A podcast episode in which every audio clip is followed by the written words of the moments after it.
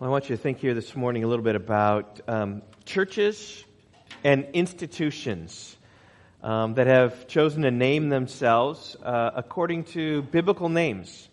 There are, are lots of uh, these churches and institutions. Just wondering if any come to mind, just with a Bible name in them. Ebenezer, right? Ebenezer means yeah, our, help. Eben Stone, ezer help. God is our help. Ebenezer Church, Ebenezer Reformed Church. I think that's where you used to go, right? Good. Uh, what about another name like that? It's a very good example. Just a Bible name. What? Berean Baptist. Berean Baptist. We'll get to that one, right? How about another one? Christ the Rock, Christ the Rock Church, right? Just Christ is the rock. Good. Others come to mind. There's lots of them. We could go on a long time today, but just. What? The Gideons. Yeah, just a, a group that uh, just speak about uh, the Gideons from the Judges, right? Redeemer. Yeah. Redemption. Christ is a redeemer. Good. Elam. Yeah. Elam. Elam Reformed Church, where you used to go, or there's Elam Baptist Church, people used to go. Um, Another one? Huh? Morning Star is a good one. Example, good, right? From uh, I think First, Second Peter is where that's named from. It's good. There's lots. Trinity University, Deerfield, is one. Uh, even Masters University in Colorado in California is one. Right? The Lord is our master. There's a King's College. There's a Messiah College. Um, there's a Bethel University in Minneapolis, Minnesota. There is a, a Hope College in Holland, Michigan. Churches oftentimes named Calvary or Mount Zion. Churches often are named to those, or, or Bethany or, or Grace or Faith. Mean, a faith community church or something like that. And sometimes these um, meanings are real clear. Sometimes, like Ebenezer or Elam, it's not so clear. What's Elam? Bonnie, what's Elam? Hope you know. It's a place of refreshment, right? At the end of Exodus 15 is the people went out. My daughter goes to Charis Community Church. Anyone know what that means? It's not carrots, it's Charis Community Church. Grace. Just charis is a word for grace. And so sometimes they're, they're clear and sometimes they're, they're not so clear. Um, but these Bible words often just evoke images in our mind. Right? When a Trinity, a Trinity church, right? Just evokes all of who God is Father, Son, and Holy Spirit. It just fills our thoughts with minds. Or, or Bethel, right? Just we think about, uh, you know, the place of God, where, the house of God where God dwells, or Abraham building his altar there, or Jacob having a dreams of angels coming down from heaven. The Ark of the Covenant being in Bethel at a time. In fact, I remember we visited the college in uh, Minneapolis called Bethel University, I think, and, and it's in Minneapolis, so it's cold, and there's this big building, it's all connected together. And uh, so you could live there, you could you know, your dorms there, never go outside for months at a time if you wanted to. And they called it the Bethel, just this house that, that where, where God would be. Or Calvary evokes all the images of the cross, or grace evokes the gospel. But there's one name, and uh, Michelle, you mentioned it earlier, that evokes just this idea of being a good Bible student. Its name is Berea. Right? You, how many of you have, have heard the phrase, right? Be a good Berean right? Almost, almost all of us, right? Berea, Berean means really to be a good Bible student. If you want to be a good Berean, right? Check the scriptures and be a good Berean and see if that's the case. This morning we're going to open up passage, the passage of scripture, by the way, that shows and brings up that imagery in our mind. So Acts chapter 17. You can turn with me in your Bibles if uh, you want right now. I would encourage you to do that. And uh, we're going to be looking at verses 10 through 15 uh, Uh, of Acts chapter 17. Verse 11 is the key verse I'm talking about, right? These Jews were more noble minded than those in Thessalonica. They received the word with all eagerness, examining the scriptures daily to see if these things were so. And, and in fact, that verse really forms the title of my message this morning Examine the scriptures daily. I think this is the main point of application for us, anyway, that comes out of the church of Berea, because this is what the church was commended for.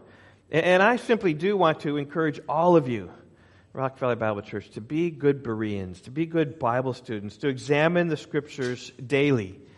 Now, before we read our passage, right, we need to put the phrase in context. The past several weeks, we've been following Paul and Silas um, and Timothy as they have been on their missionary adventures. They started there in Antioch of Syria. And uh, Paul and Silas were sent out of that church and they went north into the region of Galatia. Actually, they went into southern Galatia to visit all the, the brothers and see how they were doing. And as they passed through southern Galatia, they picked up Timothy along the way. And at some point, they, they picked up Luke, Luke along the way. They hit Troas there on the Aegean Sea. They received the Macedonian vision to come over to Macedonia. And so they did, and they, they crossed over and they went to Macedonia. That's what that big circle is there. And in Acts chapter 16, we see them coming even into Philippi was their first stop, where the Lord opened Lydia's heart. And the slave girl was relieved from her demon it came out of her. And then we saw the Philippian jailer believe in the Lord Jesus. So the Spirit of God was working there in Philippi, and then they were cast out of that city, and soon they went to Thessalonica, which we looked at last week, where we saw a great reception of the gospel, then we saw a great rejection of the gospel and they were cast out of that city, and then they came to Berea, which is, is our text. And in our text, we're going to see the same thing. Some are going to receive the gospel, some are going to reject the gospel. In fact, it's so strong that Paul is uh, cast out from the city. All right, so as I read from our text this morning, I want you to listen for those in Berea who received the gospel, those who resisted the gospel, and see how they were forced out of Berea. Acts 17, 10 through 15 says this The brothers that would be Paul and Silas and Timothy. Remember, Luke, we've lost Luke. Um, Luke was probably back in Philippi, is where he, he was, because the section never talks about, no longer talks about we, it talks about they, the brothers, these three. Um, immediately sent Paul and Silas away by night to Berea. I'm sorry, the, the brothers were the ones sending, and Paul and Berea were there. They sent by night to Berea, and when they arrived, they went into the Jewish synagogue. Now, these Jews were more noble minded than those in Thessalonica. They received the word with all eagerness, examining the scriptures daily to see if these things were so. Many of them therefore believed, with not a few Greek women of high standing as well as men. But when the Jews from Thessalonica learned that the word of God was proclaimed by Paul at Berea also, they came there too, agitating and stirring up the crowds. Then the brothers immediately sent Paul off on his way to the sea, but Silas and Timothy remained there. And those who conducted Paul brought him in as far as Athens. And after receiving a command for Silas and Timothy to come to him as soon as possible, they departed. So when we read these verses, I think one of the things that strikes me, ought maybe to strike you as we've been going through Acts for so long, is that there's hardly anything here in this uh, account of Berea that is unique. I mean, nobody in Berea is mentioned by name. There, there are no Lydias. There are no uh, Philippian jailers. There are no Jasons. Right? We don't see specific people. Nothing out of the unordinary really happens here. Um, well, there is an amazing thing here is that people believed, right? But it's it's nothing. Actually, we've, we've seen people believe throughout the book of, of Acts. I mean, it seems like every city which Paul visits, he, he goes in the synagogue he preaches, if it's possible, there in the synagogue, and some believe his message and, and some don't. And then persecution arises, forces him out of the city. In fact, that is such the pattern, the visit that, that Paul has, uh, that we, we see here in, in Berea as well. And this morning, I just simply want to, by way of a first point here this morning, just kind of look at, at those first, those six verses, just in the broadest outline as could be. We don't need to really exposit them in, in some ways because this is the, the pattern of ministry. And I can summarize the pattern of Paul's ministry with this. He, he goes to synagogue if possible, and then he receives people, there's a reception there, and then there's a rejection, and then there's persecution. Almost every city, we, we see this. We see synagogue, he enters, preaches the gospel. He's received very well. Paul has many come to faith. And then soon after that, there are people who are maybe jealous or for some reason refuse to believe what Paul is saying and they reject him. They bring a persecution upon him and soon they cast him out of the city. Right? So if you'd ask Paul, Paul, like, what's your missionary strategy? Like, how, how long are you going to stay in that city? Paul's like, well, I'm going to stay in that city just as long as they keep me, as long as they accept me. When, when they kick me out of town, when they force me to go, I guess I'll leave. But other than that, if he wasn't forced out, he would just stay. Kind of easy. That's the Spirit of God guiding for sure. And, and so what I want to do is just, just catch this pattern of, of Paul's ministry right throughout the book of Acts and just, just real briefly just see how over and over and over this has been modeled. And then we'll just read through 10 through 15 and you'll see it just got, sort of fall out in the same way. But in Acts chapter 13, you can turn back there. You can follow along if your Bibles if you want to. But here he's, um, he's sent out from the church in Antioch in Syria, and he comes to Pisidian Antioch. Verse 14, he enters the synagogue and he sits down. And verse 15, the rulers of the synagogue ask him if he's got a word of encouragement. And so Paul stands up, preaches the gospel. And initially he re- receives so well. Like, look at chapter 13, verse 42. As they went out, the people begged that these things might be told them the next Sabbath. Received so well, they want more. They're begging that these things might be told them. Um, then came the next Sabbath, and Paul's ready to continue his ministry.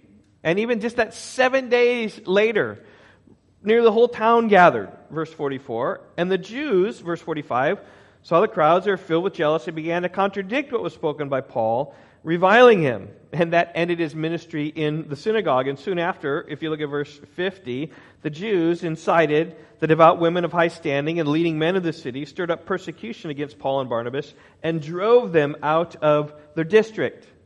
So we see these things, right? Synagogue, if possible, went to the synagogue, he preached. Many people received a good reception. Everyone wanted to hear. Like the whole town came the next Sunday, and the Jews were filled with jealousy. They rejected him, they persecuted him, and they sent him out. And after Pisidian Antioch, then he went to Iconium. We see that at the beginning of chapter 14, 14 verse 1. Now at Iconium, they entered together into the Jewish synagogue and spoke in such a way that a great number of both Jews and Greeks believed. Here, synagogue is possible. It's possible in Iconium. And we see a great number of people believing. There's the reception. But not everybody believed. We see the rejection beginning in verse 4. But the people of the city were divided. Some sided with the Jews and some with the apostles. And when an attempt was made by both Gentiles and Jews with the rulers to mistreat them and to stone them, they learned of it and fled to Lystra and Derbe, cities of Lycaonia and to the surrounding country, and there they preached the gospel. There's rejection, persecution, expulsion from the city, and they went on, and they carried on to Lystra, which begins in, in, verse 8. Now, there was no synagogue in Lystra, so they didn't go there. It was a highly pagan town. You remember when Paul went in there, he simply healed a crippled man, and they began to worship Paul and Barnabas as Zeus and Hermes. And in some regards, the reception was great, but it really was a reception as God's. They misunderstood the gospel, didn't really understand it, but soon they were rejected. And if you look even in verse 19, it's the Jews from Antioch and Iconium are following this troublemaker Paul who's turned the world upside down, is what we learned last week. And they're following him, and they got to like, get him out. He's bad news, even to this pagan city. Verse 19 The Jews came from Antioch and Iconium, and having persuaded the crowds, they stoned Paul and dragged him out of the city, supposing that he was dead. Now, he didn't die, but shortly after that, Barnabas and he returned back home, ending their first missionary journey. And the second missionary journey, we see more of the same. The first significant city they go to is um, Philippi, you can see that in chapter 16 and verse 13. There was no synagogue, so they went to this place of prayer down by the riverside where there were supposedly maybe be Jews or people seeking the Lord. Um, and he preached the gospel there. Was received by Lydia in verse 14. But soon afterwards, after casting the demon out of this girl, was cast into to jail. Was the rejection came. And the persecution came where they was in jail. And remember then there was this earthquake and, and the, the city rulers realized that they'd whipped them without cause, and so then they asked them to leave. Verse 39. And they came, apologized to them, and they took them out and asked them to leave the city. So maybe they weren't kicked out there, but there certainly was some persecution, having been thrown in prison and being asked to leave. They, they went ahead and left. Last week in Thessalonica, we saw the same thing. The synagogue, yep, sure enough, they entered a synagogue, verse 1. Received, sure enough, verse 4 received by a great, um, a great many of the devout Greeks, and not a few of the leading women. So men, women, all were receiving him. Uh, and, and then they rejected. Verse 5, the Jews were jealous, and they formed a mob. And at the threat of harm, they left the city because of the persecution. And, and so we come to Berea, I, I just simply want to read these verses again with this broad outline, and so you can see again that there's the synagogue is possible, and then reception, rejection, and then persecution. Verse 10. The brothers immediately sent Paul and Silas away by night to Berea. And when they arrived, they went into the Jewish synagogue. Ding, ding, ding. There's your, your, first, um, your first point, the first pattern. It, in fact, so much so that Paul even says in Acts chapter 17 and verse 2, Paul went in, as was his custom on the Sabbath days. He went into the, the synagogue. And so there he was in Berea, into the Jewish synagogue. Then, verse 11, now these Jews were more noble minded than those in Thessalonica. They received the word with all eagerness, examining the scriptures daily to see if these things were so. And many of them therefore believed, with not a few Greek women of high standing as well as men. And again, women are mentioned here, just like uh, mentioned in Acts chapter 17 and verse 4. You know, just men and women alike were receiving, they were, were believing. There's the reception. And then in verse 13, we see the rejection. But when the Jews from Thessalonica learned that the word of God was proclaimed by Paul at Berea also, they came there too, agitating and stirring up the crowds. Now, this is the same pattern we saw in Iconium and Lystra, right? Because they came from Antioch and Iconium, and they hear, oh, Paul is there, and they, they so hated the truth that they went to other cities to cast Paul out of those other places.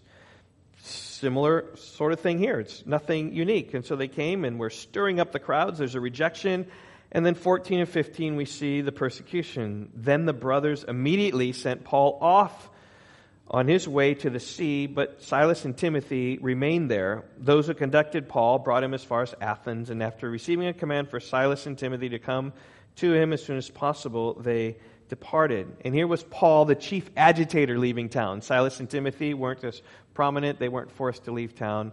Uh, Paul was. Now, I say all that just simply to challenge us all and say, this was Paul's ministry, and how well does that match up to your ministry or to our ministry or to my ministry? How does it match up? I think there's no synagogue, obviously, and reception. And I think the biggest thing is where's the rejection and where is the persecution?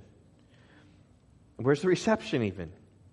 Right now, certainly in our day and age, things are different. We're not living in days of revival like they were in the book of Acts when the Holy Spirit was being poured out so freely upon so many and God's Spirit was working. Whenever God's Spirit works so freely, Satan goes into overtime and he seeks to uh, go against that. So we're in a different time. We're not living in days of revival. But could it be perhaps that God's waiting for us? Is he waiting for us to be more active and more intentional with the gospel, perhaps? I mean, Paul was very intentional his pattern of ministry, right? Going to the synagogues and speaking provocative things. Bringing up to these Jewish people how their Messiah has come, how they rejected, they killed their Messiah. And they must believe in him for eternal life. And, and I simply ask you this are you that intentional? Am I that intentional? Going places, praying, with a passion that says, you know what, if at all possible, I'm going to speak about Christ. Now, that was a religious setting.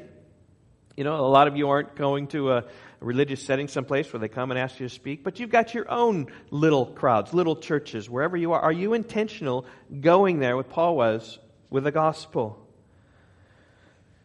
I mean, here we are halfway through Acts, and um, we've seen this teaching slide up there many times. In fact, I looked out, this is my 62nd sermon on the book of Acts.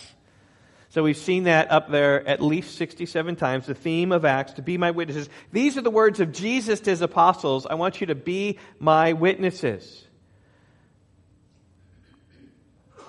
Are you his witness? Are you his witness? Over this past year and a half, since we've been going through Acts, how many gospel conversations have you had with people who don't know Christ? I've tried to, my goal is every week to have a conversation with someone about Christ and, and tell you of those conversations and how poorly they go. That's, that's really what I, I try to do. Just something bringing up Jesus. How many of you spoken just even spiritual things to bring them up so people might be interested in asking?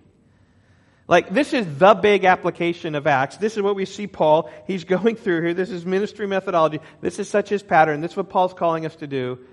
How are we doing?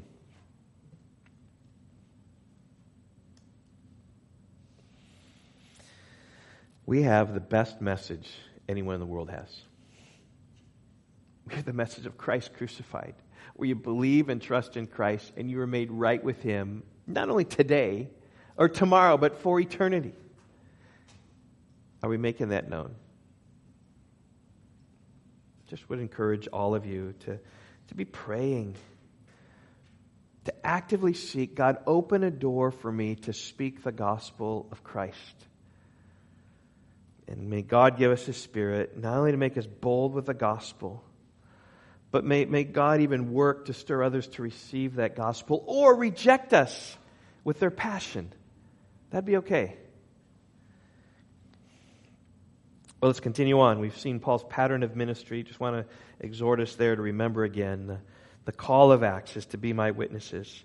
But now return to my second point, the pursuit of the scriptures. And for this, I'm just going to focus on verse 11, pursuing the scriptures. Now, these Jews were more noble minded than those in Thessalonica, for they received the word with all eagerness, examining the scriptures daily to see if these things were so. And basically, we see those in Berea pursuing the scriptures. I, I believe this is the application that God would have for us. Is This is the only thing unique in Berea. In fact, of Berea, the only time Berea is mentioned in the Bible is right here in these verses 10 through 15. And even there, it's just, I see it mentioned once. Is it only written down once? I think it's written down, maybe it's only written down once for us. Twice? Where's the other time? I see verse 10. Where's the other time? What verse? 13? There you go. Good. Thank you. Twice it's mentioned. You know? Berea is mentioned one other time in the Bible. Acts chapter 20 and verse 4. There's a man named Sopater and he's simply called the Berean. He's from Berea. Other than that, the Bible does not mention Berea at all. No biblical references, except from these two times here in this passage, except from Acts 20. In fact, even in all of ancient history, little is made known or made mention of Berea. There's just nothing really significant about Berea. It's a typical town in the ancient world. One commentator described it this way Berea was a city in the foothills of the Olympian range um, south of the Macedonian plain. Berea was of little importance historically or politically. It was, quote unquote, off the beaten track. The small, obscure town, not a major highway really going through there. And I think about how appropriate is that for us in Rockford.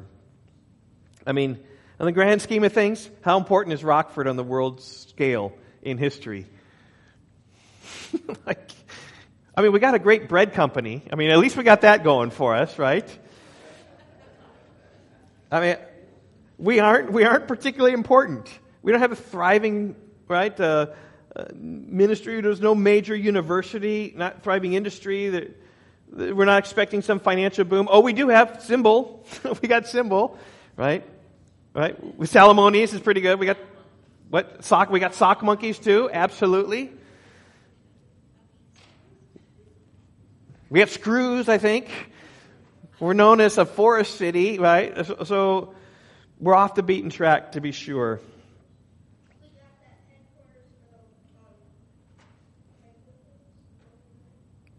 Some headquarters.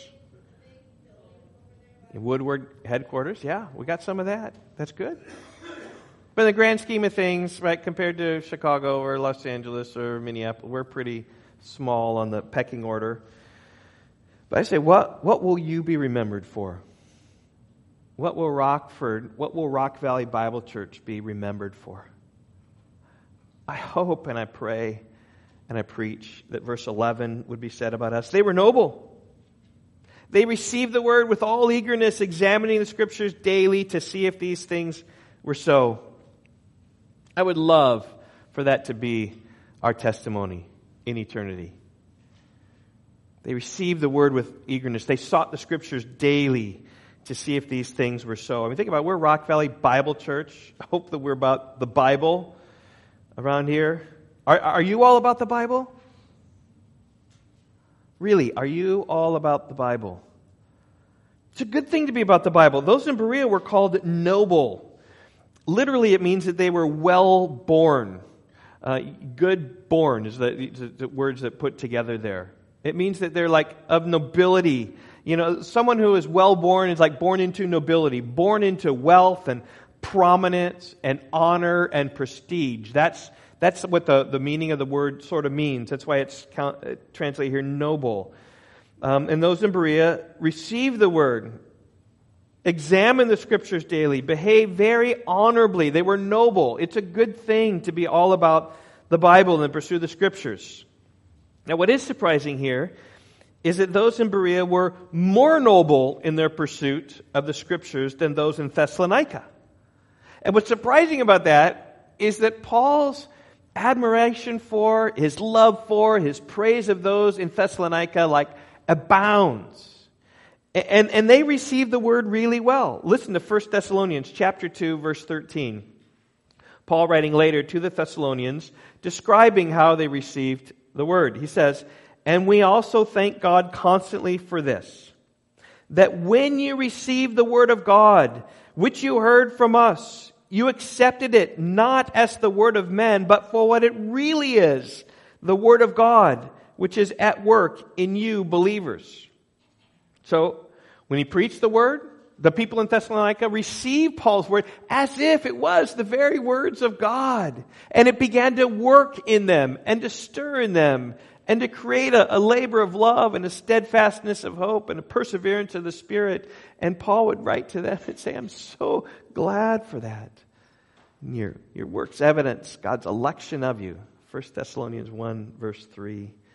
And he said not only that, but he says, You brothers became imitators of the church of God in Christ Jesus that are in Judea. You received the word. It began its work in you. You were like the other churches who remained steadfast and even suffered. 1 Thessalonians 2.14, you suffered the same things from your own countrymen as they did from the Jews. So they received the word so well that they're willing to be persecuted for it. They received as God's word, accepted it, obeyed it, followed in the ways the other churches suffered persecution. But, but there's, there's something about Berea, though, that was even better than those in Thessalonica. Brought this particular commendation. Now, the Jews in Berea were more noble than those in Thessalonica. You say, why is it that they were more noble there? Well, I think the next phrase explains it. As often it does. Oftentimes you have a question in Scripture, just keep reading. They received the word with all eagerness. That was one, but that's kind of like Thessalonica. But second, they examined the scriptures daily to see if these things were so. I think that's a big deal what they did. They didn't just receive the words from the mouth of Paul, they tested it according to the scriptures.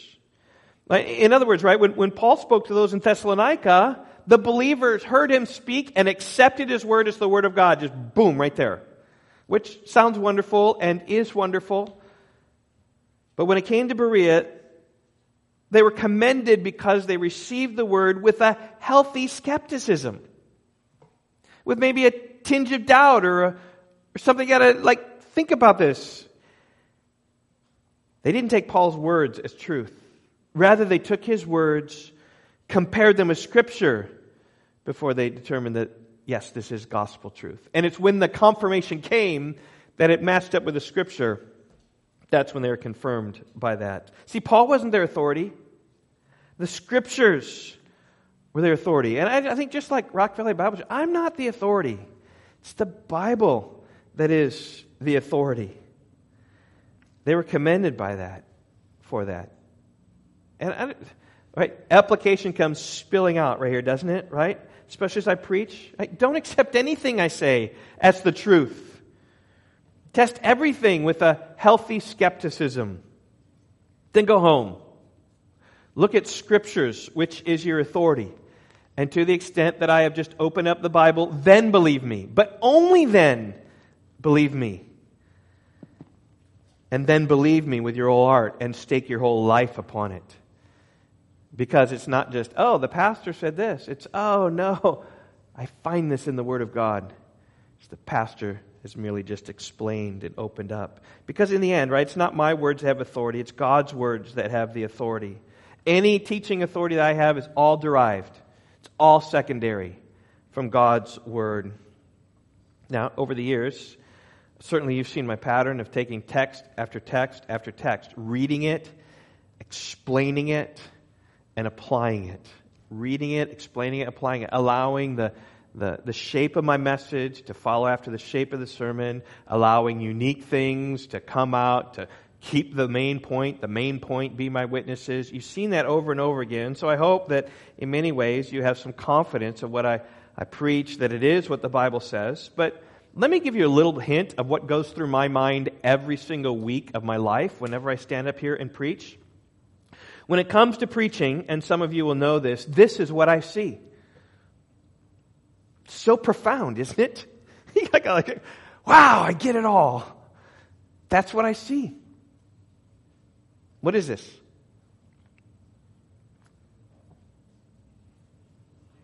It's a line. I call it the line of Scripture. This is the line that represents the truth. And I tire, tirelessly try to stay right on that line. I, I, I try my hardest not to go above the line. That would be to miss the line of Scripture, to go, to go beyond. I try my hardest not to fall below the line, that is, to neglect some aspect of Scripture. I try my hardest every week, every time I stand up here, to hit exactly the line of Scripture. I'm like the courtroom witness who holds up its hands and says, I promise to tell what? The truth. I promise to tell the whole truth. I promise to tell nothing but the truth, right? I, I promise to tell the truth. I promise to stay on the line. I promise to tell the whole truth. I don't come short of a line. And I promise to say nothing but the truth. I'm not going to go beyond the line of what I know. I'm going to be a true witness that stays on the line of witness. Now, there are those that go above the line. These are called legalists, where they would, they would hit the line of Scripture, but then go beyond and, and bring some more things to bear, adding all sorts of rules and regulations, right? To be right with God, you need to do this or you, you need to do that, right? To really please God, and it's okay to please God, but if you really want to please God, right, you need to stay away from this and you need to stay away from that. Rules upon rules are added to the Bible, and they often can be with good intent. They often can even be wise. I, I think a good test case of this is like alcohol. Oh, to be a good Christian, you cannot drink alcohol. It's a good thing not to drink. It's a wise thing, perhaps, not to drink, especially for those who have alcoholic abuse in their past, especially those who struggle with alcohol in the past before coming to Christ, especially for leaders. You know what? You will never, ever be able to accuse me of drunkenness because I don't take a drop. It's wise, right? But that's not the Bible. The Bible doesn't say you can't drink any alcohol. See, the, the problem with those who do that is they go beyond in legalism. Good intent, and we can do that with lots of different rules. When I preach, I try desperately just to keep the line. Those who fall below the line are, are liberals. Now, I don't mean social or, or political liberals, I mean religious liberals. I mean those who think, growing up like I did in, in church, that the Bible is inspiring, not inspired. M- meaning that the Bible is just going to help us, going to stir us like like Shakespeare might stir us and inspire us away. That's what liberals look at. Rather than the Word of God is inspired, every bit of it, every word, every jot and tittle is what Jesus said. Not going to fall short of it. Because Jesus said, every jot and tittle, it'll all be accomplished. Jesus went right to the line. And he says, whoever denies any of it will be worst in the kingdom. These are liberals. Right? They feel free because inspiring to like not believe something in the Bible. I mean, it was written by men, denying inspiration perhaps. They may say, yes, I know the Bible says homosexuality is a sin, but like our times are different. It's okay today. That's falling short of the line. Or maybe saying, um, you know, I know the bodily resurrection is difficult to believe. And I struggle with how exactly it happened as well. So you don't really need to believe the bodily resurrection to be a Christian. It's okay. You just come to church, and I know you get questions. That's, that's like falling below the line. There are those who say, I, I know the Bible requires elders and pastors to be men. Oh, but that was just back when it was a men dominated society. like that's falling below the line. It's the path of liberals. When I preach, I so try to keep the line of Scripture. I try to preach every sentence. I try to preach every phrase. I try to preach every word, not neglecting anything. I go straight through books of the Bible so that we don't skip a text, so we don't just like jump over, oh, we're not going to deal with that, we're going to deal with that. That's why, here's a testimony. Whenever I preach a message that's topical, I struggle immensely. Yes, amen? Do I get an amen to that? I get an amen to that because it's my ideas that, okay, I'm going to take this topic and really going to talk about that. And I struggle because it's like, it's like me talking. But I know that if I just take the Word of God and put it before you, it's not me talking, it's the Bible talking. And in that, I have great confidence in the Bible. That's why I go through books of the Bible. That's why I try to tell the truth, the whole truth, and nothing but the truth. And whenever, like, particularly here in Acts, there's been a lot of maybe historical details that we can just try to fill in. I try as much as I can to say, well, it, it might be this, or perhaps that, or we can envision this, or maybe this. Making it clear when it says it and when we're just trying to fill in what, what could be. What's our best guess? I try to do that so that when you go home, you look for the line and you examine the scripture. If I went above the line, if I went below the line, you just wash that away. Pray for me. But if I kept the line, then believe what I said and follow the Lord with all your heart in these things.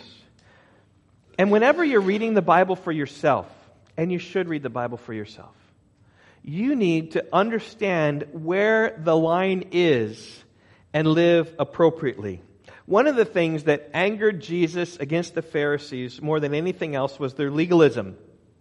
They thought they were so good and they thought they were so religious, keeping all these rules and regulations. And there was a time in Matthew chapter 15 where they were disputing with Jesus about, about he wasn't washing his hands quite the right way. And so Jesus got in this discussion with them, and, and it summaries, to bring it all down. Jesus said, Matthew 15, verse 9, he says, In vain do they worship me, teaching as doctrines the precepts of men. So, in other words, the precepts of men, right, where they go beyond the line in that little part of the arrow that's above the line, in that little part, those are, are, are precepts of men. And they say, We teach those as doctrines. That's what Isaiah prophesied these weeks. And they said, In vain do you worship me. In other words, right, if you're a legalist and you go on and you proclaim the top arrows there as doctrine of what's true, you'll worship God in vain. It's how important it is to keep the line and Jesus called them hypocrites who are not right with God.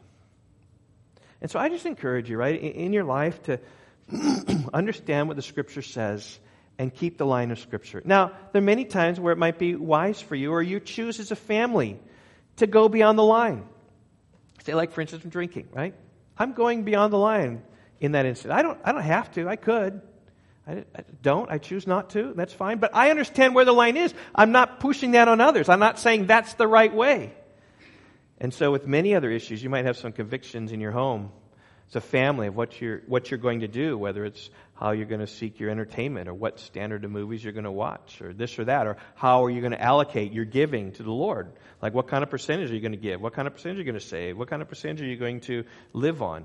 I mean, just your decisions about life, right? What kind of car you buy. I mean, there's a lot of scriptures not with that, but understand that you can have some convictions that are above the line, which are for you and for you only, not for others. The preacher, that's what you got to do. And you have to be very clear where the scripture st- starts and where it stops, lest you come too lo- short or lest you go beyond.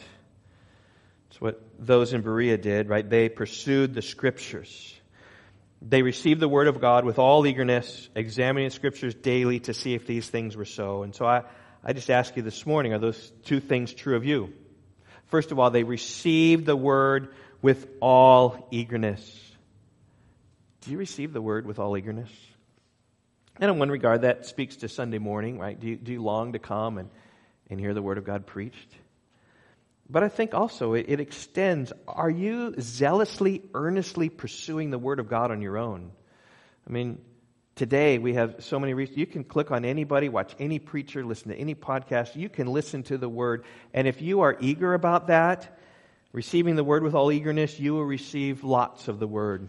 Right? Just it, it's a matter of like where your heart wants, your heart can get. And if your heart wants the world, your heart will go after the world. But if your heart wants the things of God, you'll go after the things of God and you'll be listening. So eagerness is one Sunday morning here, but it's also beyond that. Like, are you, are you desiring that?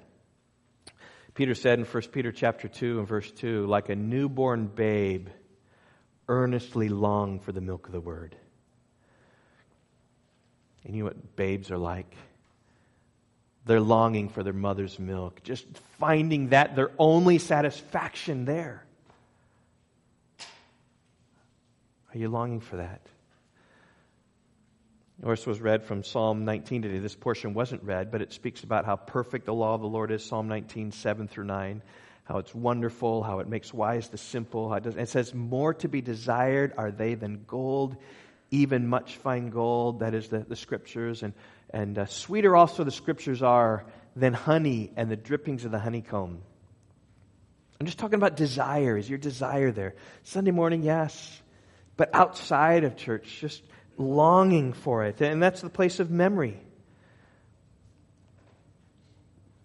Working through the fighter verses this year, like I did last year, and and uh, just been working on uh, Deuteronomy 6, 4 through 7, maybe. Hear, Israel, the Lord our God, the Lord is one. You shall love the Lord your God with all your heart, with all your soul, with all your might. And these words I'm commanding you today shall be on your heart. And you shall teach them diligently to your children when you walk by the way, when you sit in your house, when you lie down, when you rise, something like that. Just God's word on our heart, talking of it. Memory, right? You gotta, you gotta have it there um, Colossians 3.16, let the word of Christ dwell in you richly.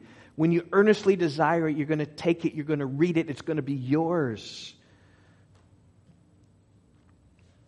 If you want to be noble birth, if you want to be noble, you want to be honored, do that. Second, do you examine the scriptures daily? That's what they did in verse 11. They received the word with all eagerness. There was this, this joy and longing to hear the word. but second, there was this examining, there was this studying, this was this testing. Now, for them, of course, it was testing what Paul said, as it was paradigm shifting and shattering, and they're like, whoa, is this really true? It was more like a one time instance for them in, in some regards. But I think the admonition comes to us really well. Are you examining the scriptures daily? Did you read your Bible every day? You know, there's a children's song, right? Read your Bible, pray every day, pray every day, pray every day. Read your Bible, pray every day, and you'll grow, grow, grow. But if you neglect your Bible, forget to pray, what's going to happen? You'll shrink, shrink, shrink. And we learn that. And we sing that. Are we doing it? Did you read your Bible yesterday? What passage did you read yesterday? How about the day before? Friday. Yesterday was Saturday, the day before. Did you read your Bible Friday? How about Monday? Did you read your Bible Monday? How about, let's see, what's today? March, March something, March 27th. What about like March 3rd? Did you read your Bible March 3rd? What about January 5th? What about March 27th? 2021. Did you read your Bible a year ago today? If you read your Bible every day, do you know what your answer to those questions are? Yes! Yes, I read the Bible yesterday. I read my Bible the day before. I read my Bible a week ago. I read it a month ago. I read it last year because I just read it every now. There may be circumstances in your life where it's just impossible to have read the Bible on that day, so maybe you're, but with 99% accuracy, you could say, yes, I read my Bible every day. Can you say that? You know, I'm thankful for about a dozen of us, I think, who have committed just to read through the Bible this year together and just have a have a accountability group once a, once a week, just an hour, kind of say, have you read your Bible? Are you caught up on your reading? Have you summarized what you've read? Are you there? And I just know there are people here who have read their Bible every day this year. Just would commend to you just the, the practice of just reading the Bible. You don't need to read through the Bible, uh, the whole thing. Every you don't need to do that, but it is a way just to be forced to be pushed to say, "Yes, I've read my Bible daily." These were commended because they examined the scriptures daily. Now, Paul, I don't think at this point was going and teaching them daily. He was in the synagogue. Probably if it's like uh, Thessalonica, every Sabbath he was in the synagogue, and so they were getting once a week. But then they were taking that once a week, and they were really looking at the, the scriptures to see what it said every day, kind of examining back and forth. Uh, I do commend you the reading through the whole Bible, though, because it says in 2 Timothy 3 16, 17 that all scripture is inspired by God uh, from Genesis to Revelation, and all of it is profitable for teaching, reproof, correction, and training in righteousness, that the man of God might be equipped in righteousness. So I would encourage you even to maybe pick up that practice of reading through every day.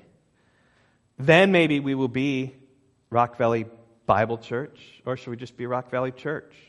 Because we don't read our Bibles every day. I mean, we could have named lots of names for our church. We could have named our church Christ Church, or Trinity Church, or Grace Church, or Friends Church. We could have called ourselves the Alpine Church, or the Loves, I like this one, the Loves Park Loving Church, right? We could have named ourselves that.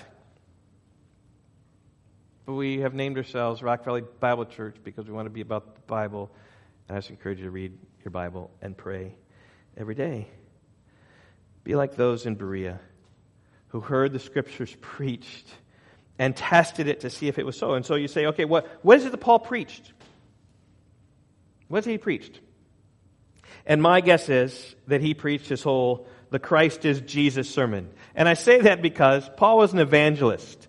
And evangelists have a few sermons in their pocket that they like bring out um, a couple of them, that they can come out and do some kind of crusade or some kind of uh, meetings or some sort of events, and they just keep pulling out the same ones. They're maybe a 10 or 15 deep, and they know these sermons really well. They hardly even need to know the notes.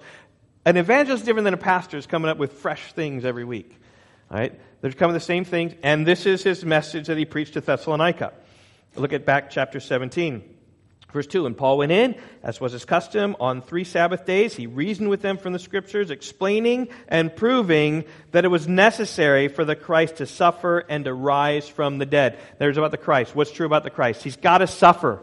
I mean, you guys have this view of Christ. He's going to be this military conqueror. Yes, he's going to be that, but he's going to suffer first. And let's go to these passages, like I talked to you last week. Passages I talked to you about last week were Zechariah 12, Isaiah 55, Psalm 22, speaking about the suffering of the Messiah. And he also, this Messiah has to raise from the dead. In order to rise from the dead, you got to be dead first. So, Psalm 16 and Isaiah 53 speaks about the resurrection. So these were the passages, right? They're going to preaching the Christ is Jesus. And those then in Berea were going home and were devouring those passages. Could that really be so? And they've spent their weeks in Psalm 16 and we're probably memorizing it, meditating on it in Isaiah 53 and memorizing it and meditating upon it in Psalm 22 and we're there daily. Now it's interesting for them to examine the scripture daily. They probably had to go someplace for the scriptures. They had scrolls. Not everybody had their own scrolls in the house. To examine the scripture daily, they're probably going to the synagogues and talking with the rabbis. This is a constant daily. For us, it's on our phone. My goodness, wherever you are, you can have it read fresh for you every day on your phone. So easy. They had to make such an effort to go to the synagogue, probably that. But I just say this there's probably nothing of a greater subject for it to be clear in their minds for the Bereans than the, the Christ is Jesus sermon. Because that really is, is the essence of the gospel. Paul said this to those in Corinth I delivered to you as of first importance. That is primary, that is top, what I also received. Christ died for our sins in accordance to the Scriptures. He was buried and he raised on the third day in accordance to the Scriptures. And then he appeared to Cephas and the twelve.